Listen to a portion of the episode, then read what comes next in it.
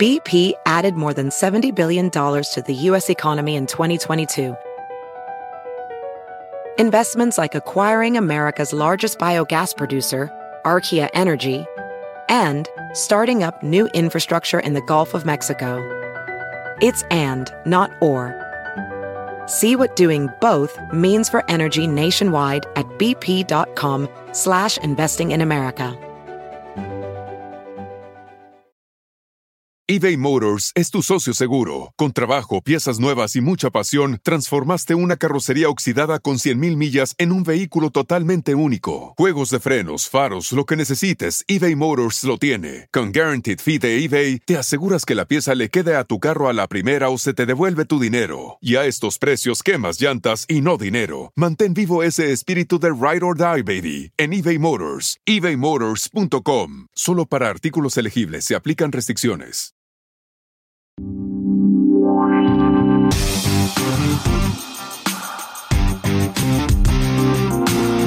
Anaís Armida y La Flaca presentan Sin Pelos en la Lengua. Hola, hola, muchísimas gracias por acompañarnos una semana más aquí en Sin Pelos en la Lengua con sus amigochas Anaís Armida y La Flaca. ¿Cómo están, chicas? Oye, y la Pochi que ya regresó de invitada, viene muy ponqueta, mira. Por el amor de Dios, miren, ya la extrañábamos. Miren esta gordita tan hermosa, ella viene porque tiene mucho que opinar en el tema del día de hoy, ¿eh? Oh, sí. Así es. Va a abrir la boca. Exactamente, y bueno, gracias a toda la gente que nos acompaña cada semana, que nos escucha, que nos ve también a través del canal de YouTube, que están con nosotros siempre fieles al tirazo aquí en Sin Pelos en la Lengua. Así es, y bueno, pues obviamente toda la gente que nos manda mensajitos, síganlo haciendo, es muy importante para nosotros saber pues el feedback, ¿no? De todo lo que escuchan, qué es lo que más les gusta, qué quieren escuchar, qué más quieren escuchar, o sea, todas esas cosas para nosotros son muy, muy importantes. Porque claro, si nosotros estamos aquí es para todos ustedes, ¿no? Así es. Y aparte el tema que vamos a hablar el día de hoy es un tema fuerte, es un tema intenso que yo creo que a todos, absolutamente a todos, nos incumbe y nos va a interesar. Todos hemos pasado, yo pienso que una relación, bueno, pues es que todo tipo de relaciones están afectadas por cómo viviste tu infancia, no sea positivo o negativamente, así que bueno, el tema del día de hoy, ¿cuál es? Es cómo la infancia afecta nuestra vida adulta, que yo creo que nos deja una huella que nos marca quiénes somos hoy por hoy. Así es, yo también creo en eso, ¿no? Y mucha gente se asusta creyendo a lo mejor que en este tipo de temas no quiere mucha gente investigar, de hecho, porque dice, es que si dicen, ¿no? Por ahí que a veces bloqueamos cosas de nuestro pasado precisamente para que no nos afecten o no tengan que ver con las cosas que vivimos como adultos, pero la realidad es que no siempre tiene que ser malo, o sea, claro, hay cosas que nos van a ayudar si por ahí tenemos algún problemita del que no hemos podido salir y todo eso, y les escarbamos un poquito a ese pasado, tal vez nos pueda ayudar. Y podemos entender muchas cosas, porque cuando no resolvemos ciertas cosas que vivimos en la infancia, llámense vivencias, traumas, lo que sea. Puede ser desde cosas bonitas que va a marcar tu personalidad de adulto, que a lo mejor vas a llevar la vida un poquito más fácil, vas a estar más contento, vas a ser más accesible, o si tuviste alguna infancia, pues que tienes algún trauma, que todos tenemos algo desde de infancia. Todos. ¿No? Y va a afectar la manera en que te relacionas con todas las personas y hasta en tu trabajo, claro, pero pienso yo también que es muy bueno para que tú entiendas cómo es tu pareja, por qué es así tu pareja, y puedas tu relación con tus padres, con tus hermanos, porque por ejemplo mucha gente dice, ay, es que esta persona es bien antisocial, incluso, o sea, ¿cómo te relacionas con los demás? Hay gente que es bien desconfiada y todo eso tiene un porqué, y hay gente que por más que tiene a lo mejor las relaciones perfectas con amistades, con pareja, es gente que es desconfiada, insegura, o gente que es insegura, o gente que es muy exagerada en sus en la manera de demostrar el cariño, o gente que es, o sea, toda la persona que tenemos nosotros, todo viene por la infancia. Marcado por la infancia. Pues sí, y la verdad es que digo, es precisamente lo que vamos a descubrir el día de hoy, ¿no? Y vamos a tener un invitado, la verdad que a mí personalmente también me agrada muchísimo que tengamos a una persona como él, porque nos va a ayudar, como bien dices, ¿no? A descubrir, a deshilar, ¿no? Un poquito esas cosas que a lo mejor no entendemos, que no sabemos por qué nos pasan, tanto buenas como malas, ¿no? O sea, malas experiencias. O que negamos, que nos afectan. que dices, ay, ¿sabes qué? Esto es mentira. O sea, por ejemplo, el divorcio de unos padres. Mm. Y eso a mí me llamó mucho la atención cuando estaba escuchando la otra vez la canción de Kelly Clarkson, la de Because of You. Mm-hmm. Yo no sabía que esa canción ella se la escribió porque el divorcio de sus padres a ella le afectó mucho cuando tenía 6 años de edad. 6 años, o sea, bien chiquita, y ella la escribió de edad adulta. Y la canción habla de los sentimientos, de que dice, yo nunca voy a dañar a alguien como dañaste tú, porque era todo lo que ella vivió con el papá y con la mamá. Y ahí lo traía arrastrando. Por ejemplo, ella tiene la ventaja que sabe qué es lo que pasó, pero muchos de nosotros ni siquiera, como decías tú ahorita, a lo mejor unos lo bloqueamos y no sabemos ni siquiera por qué somos así. Por eso, que hay cosas que bloqueamos. Exacto. Y de verdad, o sea, mira, yo te lo juro que una vez, hace poquito, hace algunos años, no te voy a decir hace el año pasado, pero hace unos que te gustan 11 años más o menos, yo me acordé de algo que pasó hace más todavía, o sea, hace muchísimo, sí, hace 20, y que yo no me acordaba. ¿Me entiendes? No, me pasó muy jovencita. ¿Sabes qué? Ni siquiera tiene que ser algo que fue algo traumático, simplemente a lo mejor tú te acostumbraste y para ti eso ya era normal, entonces no lo analizas para decir, oye, ¿sabes qué? A lo mejor es que yo crecí en un ambiente así, que a lo mejor todos eran, no sé, pues cero afectivos o eran muy desconfiados. Y a lo mejor tú por eso eres seca. Y no lo sabes, ¿no? Exacto. Por eso el día de hoy tenemos un invitadazazazo súper, súper especial. La verdad, él es un extraordinario psicoterapeuta que está aquí con nosotros para compartir todos sus conocimientos. De hecho, este es su temazo, su tema fuerte. Vamos a darle la bienvenida a Luis Cornejo. Bienvenido, Luis, ¿cómo estás? Hola, hola. Bien, bien, gracias. Gracias por la invitación. Me encantan las pláticas que ya están teniendo ahorita sobre el apego, sobre el desarrollo de la niñez, ¿verdad? Y también la infancia, todo eso es muy importante. Y algo que quiero notar es de que todo lo que ya están platicando es válido, porque en realidad eso habla mucho de qué complejo es este tema de hoy, ¿verdad? De que hay tantas cosas que nos afectan como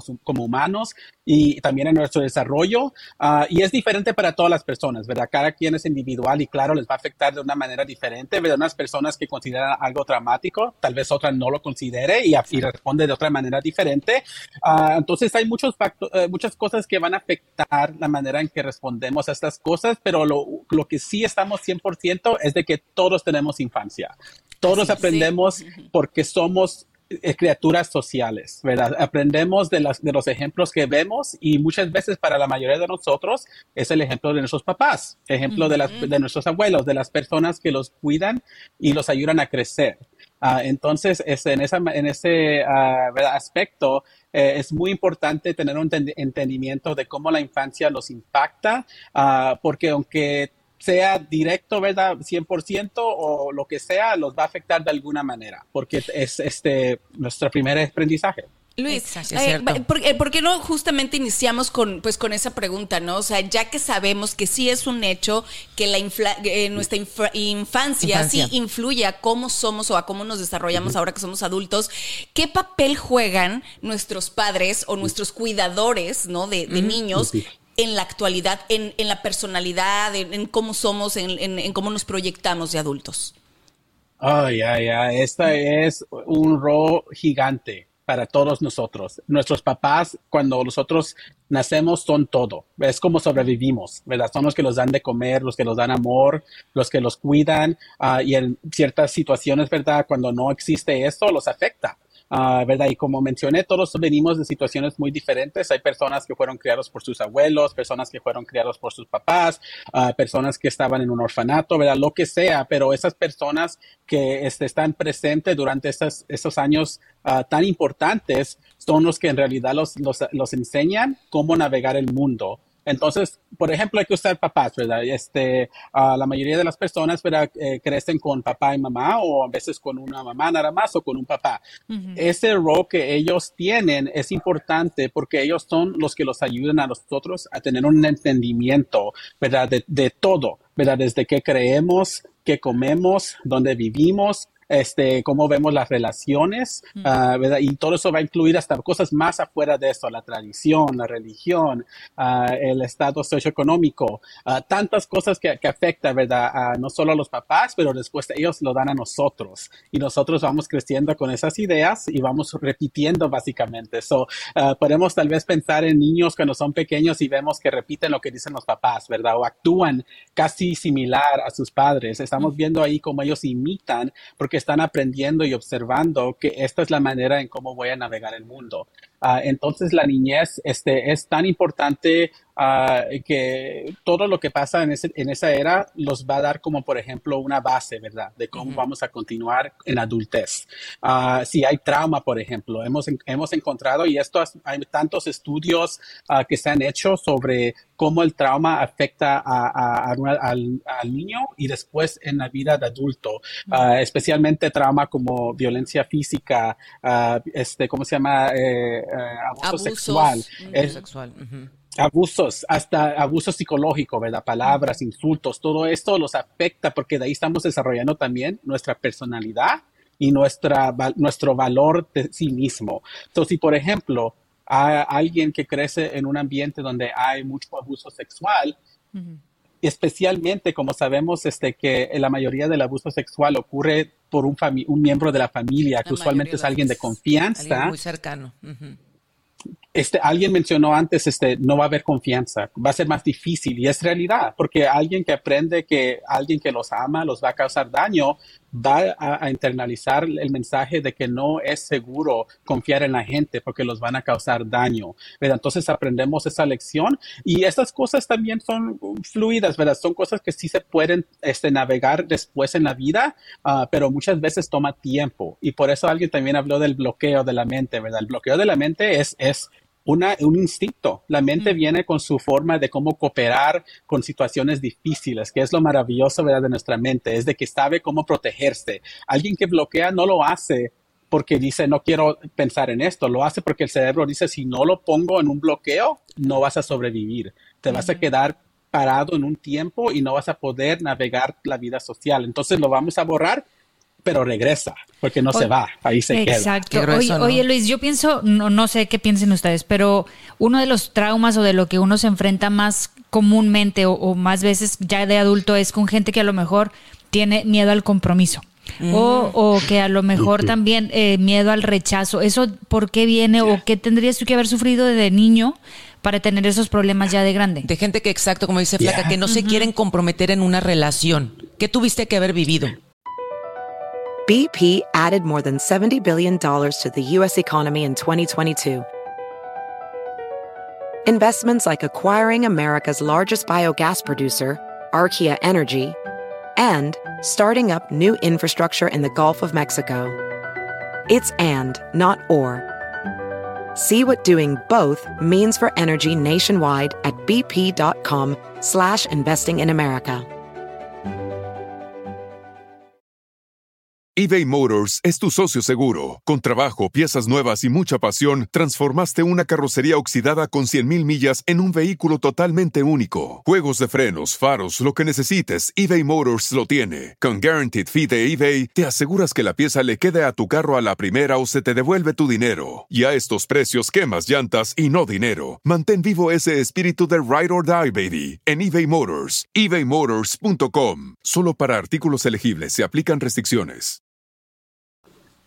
Ya, y sabes, esto, alguien dio el ejemplo, ¿verdad?, del divorcio de los papás, ¿verdad? Ese es un ejemplo grande, que cuando a veces vemos ejemplos así, pues decir, ¿verdad?, nuestros papás se divorcian o hasta también a veces peor, cuando los papás se quedan juntos, pero no están felices, ¿verdad? Y están constantemente peleando, aprendemos mensajes de ahí, ¿verdad? So, hay que decir que alguien creció con papás que se divorciaron, pero esos papás no se llevaban bien hasta después del divorcio y tuvieron que continuar a ser padres mutuales, ¿verdad? Cooperar, pero había tanto conflicto. Esa persona va a aprender, tal vez en muchas formas, de que esto tal vez no es algo agradable, ¿verdad? No, el amor puede ser dañoso, me puede afectar de esta manera. Entonces muchas personas van a desarrollar tal vez miedo al compromiso, miedo a la confianza, a la intimidad, miedo hasta al sexo muchas veces, ¿verdad? Porque todo eso es conexión que nosotros utilizamos para sentirlos cerca a otras personas.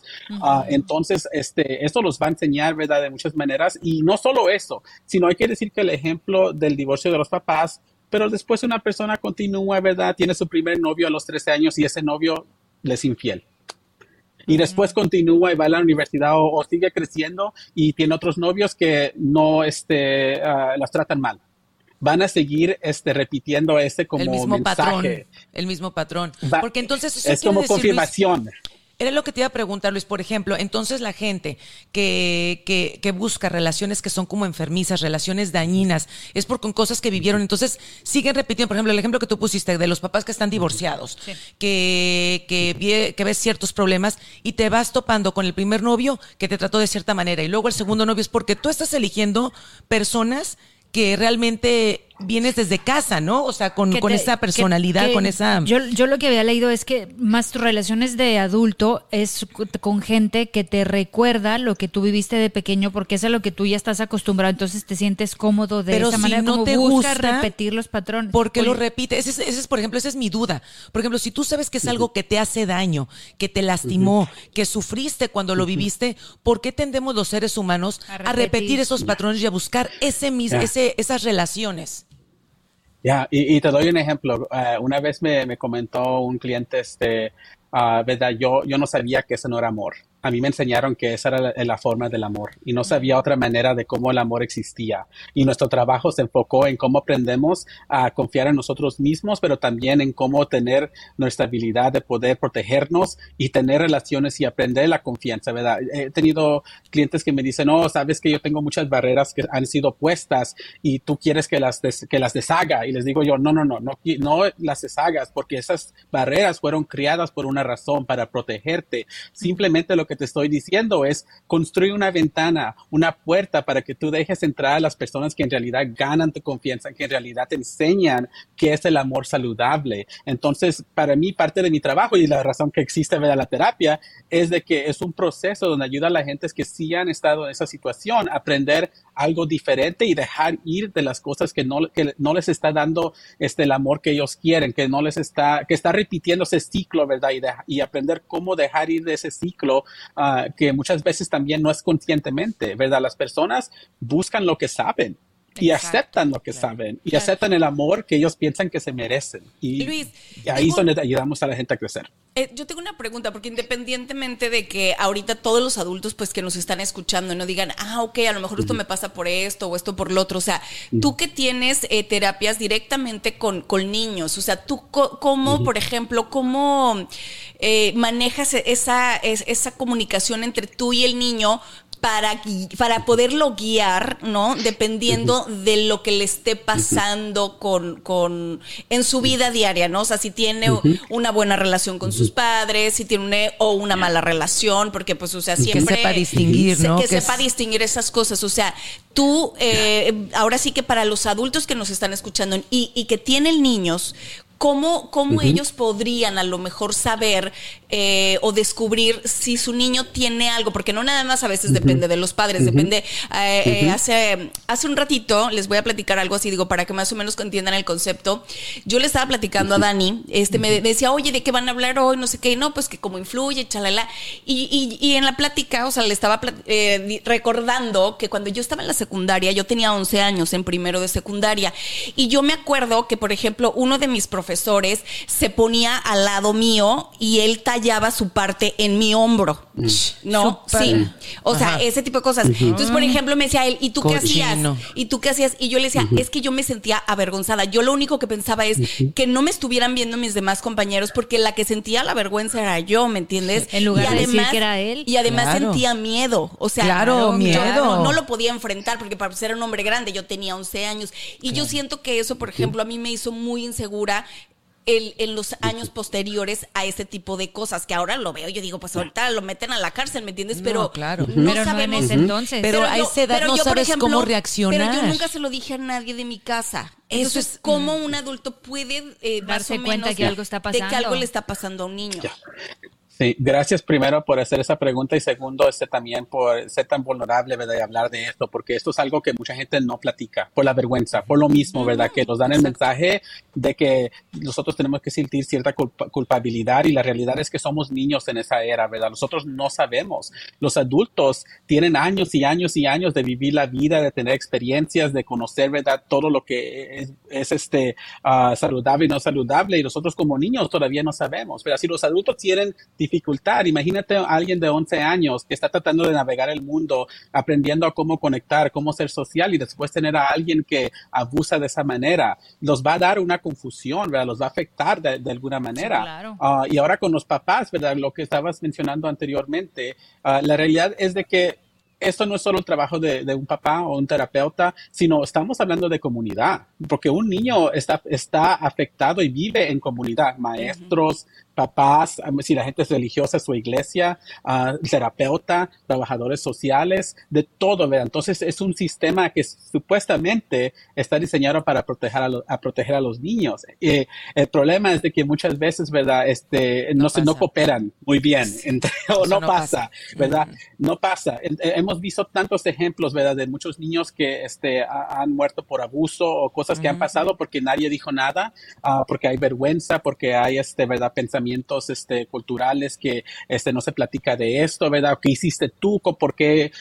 ¿Cómo tú pidiste esto? ¿Verdad? Culpabilidad. Muchas cosas así que son muy tóxicas que no los ayudan, ¿verdad? Entonces, esa pregunta que hiciste de qué puede ser un papá. Yo he trabajado con niños, ahorita ya no trabajo con niños en mi práctica privada, solo con adultos.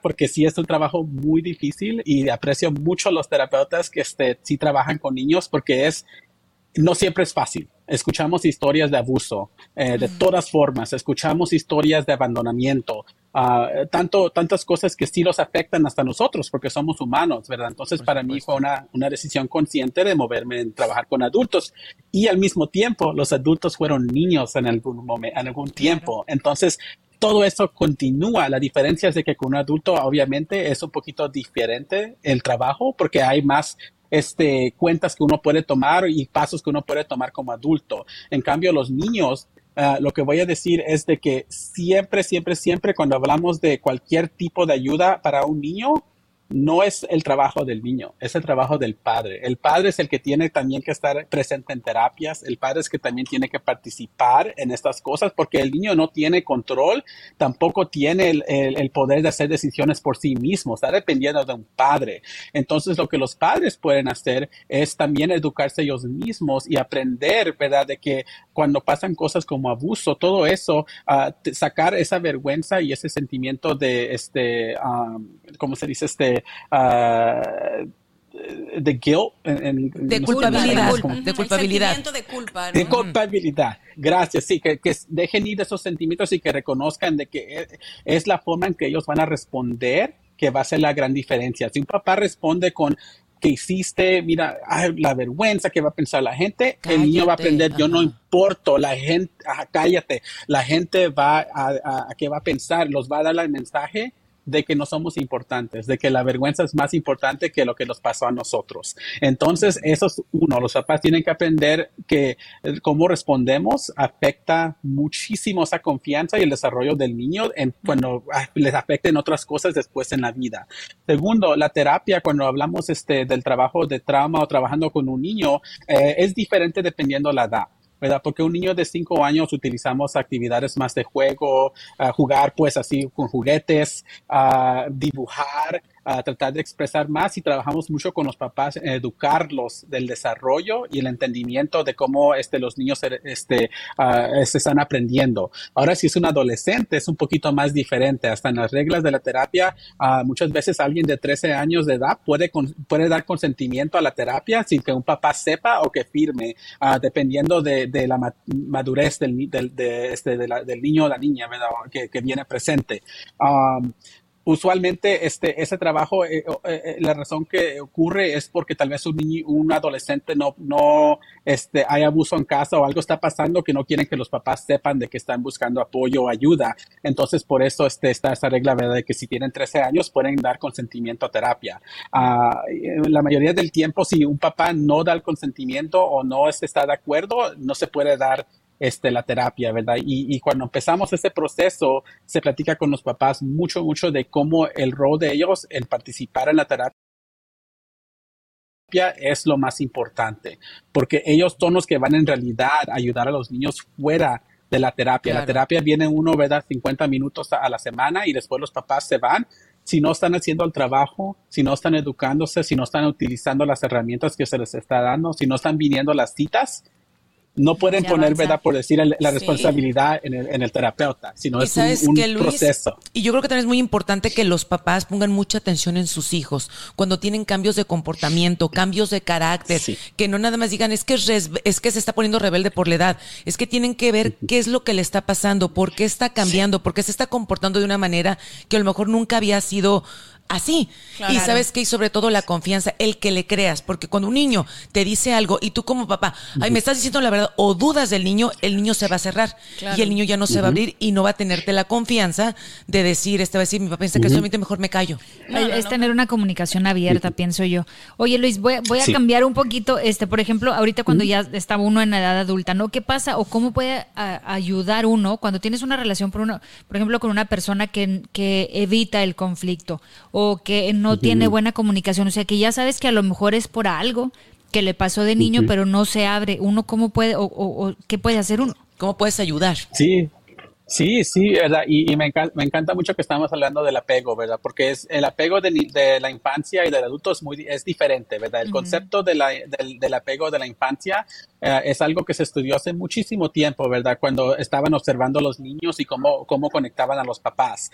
Estaban distinguiendo entre los niños que se sentían seguros, los que se sentían ansiosos y los que se sentían desconectados, ¿verdad?, de los padres. Entonces, habían observaciones para ver cómo el niño, dependiendo de su personalidad, de su edad, de muchas facturas, cómo respondía a diferentes situaciones donde el papá no estaba disponible. So, por ejemplo, si había un papá y estaba jugando con el niño, pero después el papá se desaparecía, el niño empezaba a llorar, y cuando llegaba el papá de regreso, se ataba al papá, no lo quería soltar, y se ponía muy ansioso. Entonces decíamos, está desarrollando una personalidad ansiosa donde el niño está viendo que no puede confiar que el papá va a regresar. Entonces tiene que hacer todo lo posible para sentirse seguro.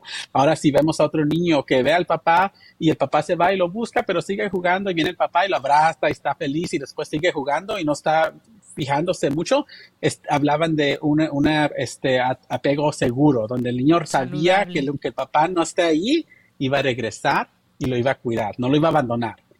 Entonces todo eso fue lo que se estudió por mucho tiempo. Después llegamos a otros estudios donde empezaron a observar los adultos y sus estilos de relaciones, ¿verdad? Y eran los mismos términos que se usaban, ¿verdad?, solo que era un poquito diferente el entendimiento. Por ejemplo, cuando hablamos de personas que tienen apego ansioso como adultos, son personas que muchas veces tienen mucha dificultad en sentirse seguros en relaciones, en sentirse que pueden confiar a la pareja. Son las personas que tal vez se ponen celosos muy fácilmente, son las personas que tal vez no les gusta estar solos sin la pareja, son las personas que tal vez están mandando muchos textos, ¿verdad?, o están queriendo saber todos los detalles. Una persona que es desapegada es una persona que cuando está en una relación y se pone muy intensa, desaparecen, ¿verdad?, porque no saben cómo estar en la relación, se les afecta. Oye, Luis, y por ejemplo, ¿cuáles son las características como más, digamos, las características principales de un adulto que trae muy marcada la huella del abandono, por ejemplo? Sí, el abandono es algo muy poderoso, ¿verdad? Porque como mencioné anteriormente, es el mensaje que se recibe, ¿verdad? Cuando alguien es abandonado, internaliza tal vez mensajes de que yo no valgo la pena, no tengo valor, no puedo ser amado porque me van a abandonar, ¿verdad? La gente no me ve, básicamente, ¿verdad? Entonces esa persona de muchas maneras va a tener... Sí, va a tener muchas inseguridades, ¿verdad? Va a sentir, y como mencioné, no todos son iguales, pero ciertas personas que sí experiencian esto por su adolescencia y es repetido, constantemente van a sentir, ¿verdad?, que el abandono es tal vez algo por culpa de ellos, ¿verdad? Lo van a internalizar como algo personal. Y van a sentir de que no tienen el valor para que alguien se quede, para que alguien los ame. Y esto los puede afectar de mucha manera, ¿verdad? Personas que tal vez no quieran entrar en relaciones porque dicen que es el punto, ¿verdad? Nadie se va en realidad a amarme o quedarse conmigo. Personas que tal vez no pueden comprometerse o cuando alguien se acerca mucho, es como un miedo, ¿verdad?, de no puedo estar en esa relación, es muy intensa, me tengo que ir. Es como, y muchas veces es interpretada yo diría equivocadamente como independencia. Muchas personas que dicen, no necesito a nadie, yo soy solo, yo soy independiente. Yo no, yo, esa es la careta, ¿no? De el fuerte, de no te necesito. No, ni siquiera no te necesito, es lo que acaba de decir Luis. O sea, no tengo tiempo, es que mi trabajo, es que la verdad, o sea, no encuentro a nadie que esté a mi altura, es que nadie me ha gustado. O sea, esos son los pretextos que más uno escucha, ¿no? Exactamente, pero es que en realidad lo que tienes es miedo y piensas, no, y miedo exactamente que nunca ves a esa persona, tú no estás a la altura de que te quiera, nunca vas a tener ese amor absoluto, piensas que en cualquier momento te van a traicionar y te van a abandonar. Ahora, ¿de dónde vendría, por ejemplo, una persona o qué hubiera vivido de niño si tiene miedo a tener esa intimidad, pues? Ah, ese es otro. Y algo más para agregar a lo anteriormente, ¿verdad? Esas personas que utilizan eso, también tenemos que reconocer que muchas veces es su forma de protección, ¿verdad? Es su forma de esas barreras que han creado, porque hasta alguien que dice soy independiente, yo puedo, yo solo, no sé, es la mentalidad de que así nadie me va a fallar, nadie me va a causar dolor porque soy dependiente. No estoy dependiendo de yo, de mí.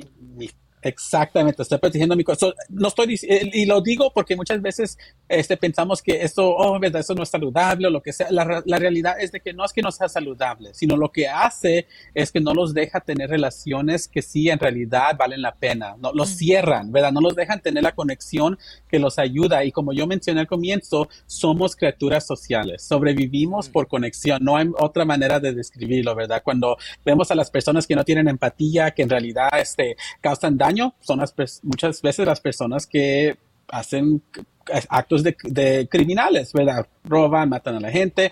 Esas personas, muchas veces hay estudios que hablan sobre no aprendieron empatía, no aprendieron conexión, abandonamiento, pero estamos hablando ya pues de cosas que muchas veces son muy pesadas, hay mucho abuso, muchas muy pesadas, ¿verdad? Y hasta personas que han pasado por esto, hay personas que sí pueden sobrepasar esto, que lo toman como una inspiración y crecen y hacen cosas buenas, y hay otras personas que no, ¿verdad? Lo adoptan, lo toman como... Siempre hay una excepción a la regla, ¿no? Como dicen, o sea, digo, obviamente así como hay personas que pudieron haber vivido una infancia muy difícil, de hecho yo conozco a muchas personas cercanas a mí que les tengo mucha admiración porque tuvieron una infancia difícil que me consta y que ahora son personas, o sea, súper productivas, que tienen matrimonios, la verdad, súper estables, con hijos, o sea, muy educados. Porque supieron reconocerlo pero, y trabajar en eso para poderlo limpiar. Siempre hay una excepción a la regla, y casi siempre se van a los extremos, o repiten lo mismo o se van al otro lado y se superan cañón. Pero ahorita que dijo Luis, por ejemplo, lo de las personas que se vuelven a lo mejor hasta asesinos, me acordé muchísimo de la serie esta de Jeffrey Dahmer. ¿Te acuerdas cómo la mamá los abandonó? El papá, pues tampoco él era un niño muy solo, necesitaba ese apego, tener siempre a alguien ahí. ¿Y te acuerdas que cuando mataba a los novios, o sea, primero les pensaba que lo iban a abandonar, que creía que lo iban a abandonar, ¿no? O sea, ese es un ejemplo súper claro.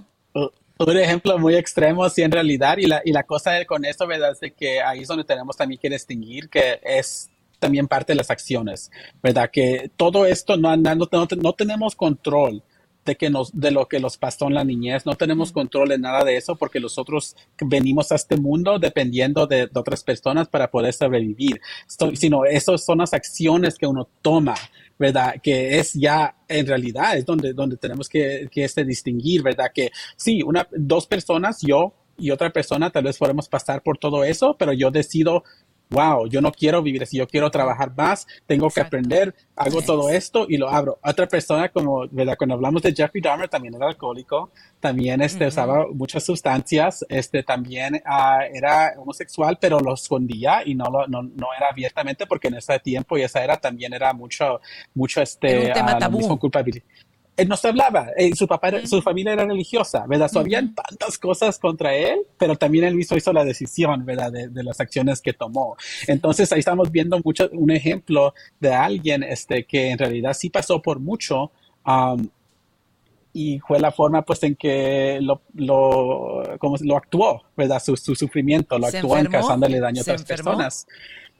Y no tenía mucha empatía por las personas, ¿verdad? Él más pensaba en sí mismo, sus sentimientos, ¿verdad? Era más, si alguien me abandona, era tan intenso que prefería hacerles daño a ellos mientras que no los dejaran. Porque Y siempre buscaba que lo abrazaran. Sí, ¿te acuerdas? Sí, y si vemos en la serie, se quedaba con los cuerpos. A mí, muchas cosas pues que hacía él, que verdad, sí, tenía mucho que ver con el abandonamiento, también con el tabú de la sexualidad, también con la religión, también con verdad, muchas de las reglas y el sistema blanco, verdad, de las gentes que son blancas.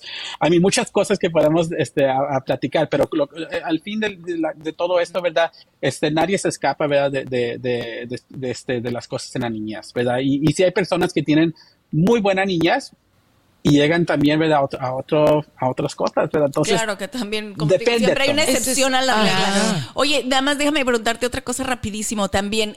Dicen que los primeros años de la vida de un niño, ¿no?, que influyen muchísimo para nuestra vida adulta. O sea, se habla del 1 a los 7 años, por decir algo, ¿no?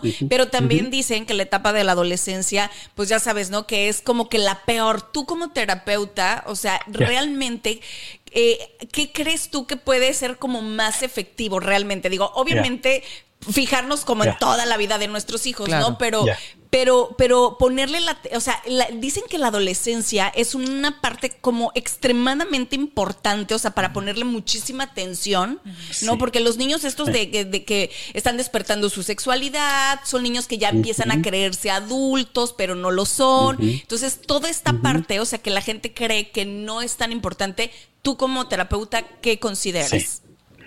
Sí, la adolescencia es una de las eras más importantes y al mismo tiempo más difíciles, porque como tú dijiste, ¿verdad?, es la era donde estamos formando en realidad nuestra identidad, estamos aprendiendo a conectar socialmente más fuerte que en la niñez, pero en la niñez, tú eres mi mejor amiga, los queremos y todo, después ya no somos amigos. En la adolescencia empezamos a conocer a la gente que en realidad los afecta y los dan influencia, ¿verdad?, de cómo nosotros los vemos a nosotros mismos, ¿verdad? Conocemos a mejores amigos, empezamos a tener conexiones, experiencias sexuales, y al mismo tiempo es una era donde todavía somos considerados niños, ¿verdad? Entonces, todo lo que los papás tratan de hacer en esa era es lo mismo que hicieron cuando eran niños pequeños y no funciona, porque estamos hablando de ya personas que están entre medio de niñez y ser adulto.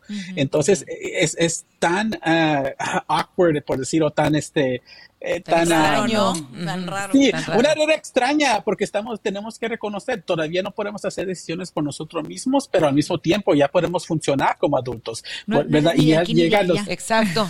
Ya, y hay mucha confusión, hay cambios en el cuerpo, hay cosas, ¿verdad?, que los afectan, y todos podemos, ¿verdad?, pensar tal vez en nuestra adolescencia, cómo esos cambios los afectaron, también quiénes eran tal vez nuestros mejores amigos, si teníamos una pareja, cómo... nuestra relación con nuestros papás y los escuchamos. A mí todo esto es una parte grande de estar en adolescencia. Y la adolescencia en realidad, ¿verdad?, empieza desde los 13 años hasta los... tradicionalmente dijimos a los 18, pero eso no es verdad, porque todavía continuamos a desarrollar hasta los 25 años. Por eso que vemos en la universidad, vemos a todos los que van a la universidad, están de fiesta, están haciendo... ¿Por qué? Porque todavía están desarrollando, están aprendiendo. La inmadurez y por eso que, en su apogeo. Sí, y hay más empuje contra la autoridad. Ya estamos en una era donde decimos, no voy a hacer lo que tú dices, voy a hacer lo que yo quiero. Y eso es donde los papás tienen la dificultad, porque ningún papá quiere escuchar eso. Estamos casi pasan todo el tiempo entrenando al hijo a hacer caso y después viene un hijo y dice, no. Yo no voy a hacer eso. Y es que papá... sí, es bien cierto, ¿no? Como que los papás se desentienden. Fíjate que ahorita que estás diciendo eso, normalmente como dicen, no, yo ya cumplí, ¿no? Ya, o sea, ya lo mandé a la escuela. Y como que cuando cuando se, como dices tú, ¿no?, a los 12, 13 años, que ya se cambian solos, que a lo mejor hasta ya pueden tomar el camión para ir solos a la escuela. Y que si la mamá... Que si la mamá salió, el hijo puede llegar a hacerse un sándwich. Entonces ahí como que la gente tiende, ahora sí que a desentenderse y a soltar un poquito más a los chiquillos cuando es una de las etapas más importantes y es cuando tienes que realmente estar presente, porque es cuando empieza mucho la soledad, más que nada, no abandonar. Exactamente, que muchas veces lamentablemente vemos chicos que la verdad se les deschaveta y vemos tantos lamentablemente tantos tiroteos en las escuelas y demás, y eso no lo vemos en nuestros países latinos. Te voy a decir por qué, porque aquí familiar, somos siempre más de familia, y aquí hay mucha soledad. En Estados Unidos los papás están trabajando, trabajando. Pues aquí dicen que cumplen 16 años y ahora le fuera, mijito. Y en México no. Allá no. Allá cumples 34 y ahí sigues con los papás hasta que te casas. Y aquí, para afuera, mijito. Y el chavito todavía está bien desorientado, todavía necesita el apapacho, el apoyo, y hay mucha soledad. Ya, y dos cosas para agregar a eso también, ¿verdad? Es uno, ahora la tecnología, ¿verdad? Ahora sí. Es algo muy diferente a lo que muchos de nosotros pasamos tal vez en nuestra juventud, donde no había más límites en la tecnología. Ahora ya no. El mundo está conectado, la tecnología es algo que muchas personas pueden comprar y tenerlo, y todos tienen acceso a las redes sociales. Todo eso también afecta ahora en una manera más diferente, que lo hace todavía más complejo esta época, ¿verdad? De adolescencia. Claro. Y la otra cosa que quería decir es que para los papás que están escuchando, ¿verdad? Tenemos que recordar, y esto es algo que les ofrezco, es reconocer de que la relación con sus hijos tiene que evolucionar dependiendo de la edad. Un adolescente de 15 años no va a responder a un ice cream, ¿verdad? A los 5 años. Como un niño que diga, te voy a llevar un helado. Ok, vamos. A uno de 15 años no va a funcionar lo mismo.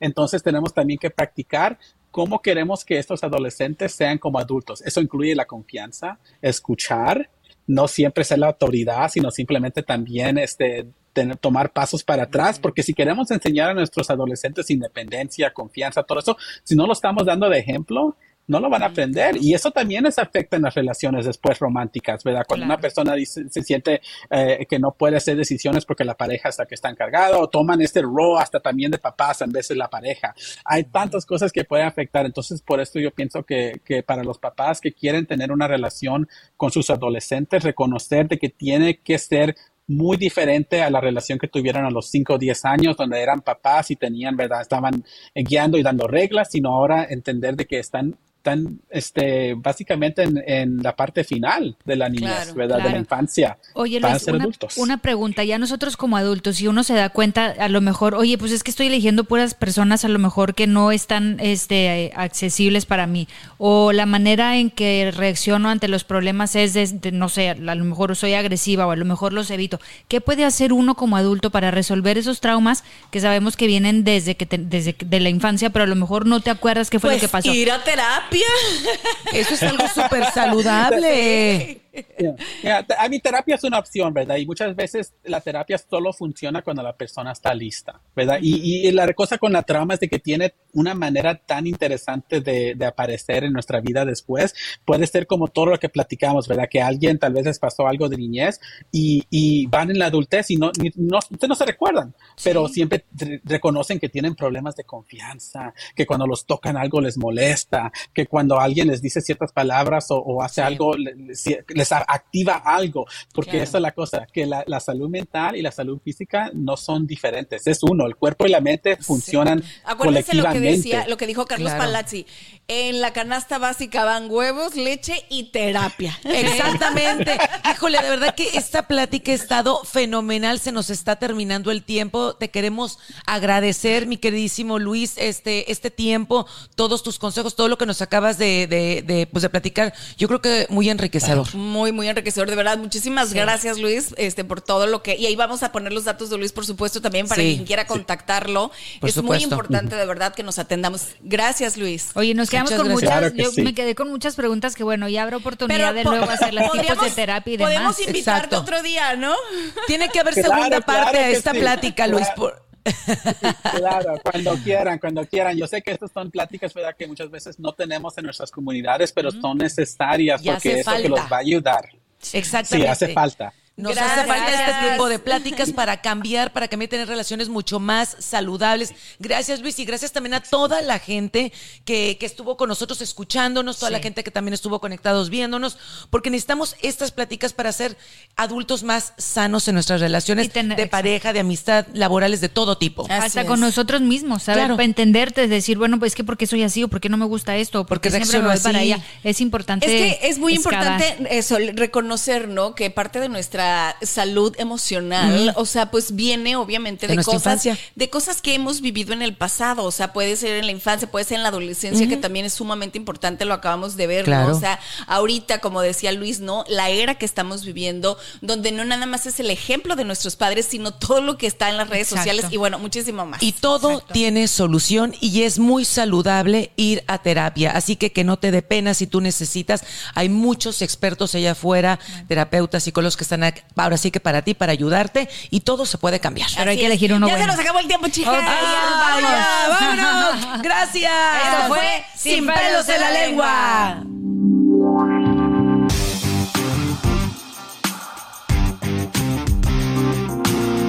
Anaís, Armida y La Flaca presentan Sin Pelos en la Lengua. BP added more than $70 billion to the U.S. economy in 2022. Investments like acquiring America's largest biogas producer, Archaea Energy, and starting up new infrastructure in the Gulf of Mexico. It's and, not or. See what doing both means for energy nationwide at bp.com/investing in America. Hop, hop, hooray. Nordstrom Rack's got sweet deals on everything Easter, which is Sunday, March 31st. Get to Nordstrom Rack now and save on Kate Spade New York, Too Faced, Steve Madden, Calvin Klein, and more from just $30. Score great brands and great prices on Easter looks for everyone, plus spring decor, gifts, and all kinds of deliciousness. Rack up the deals today at your Nordstrom Rack store. What will you find?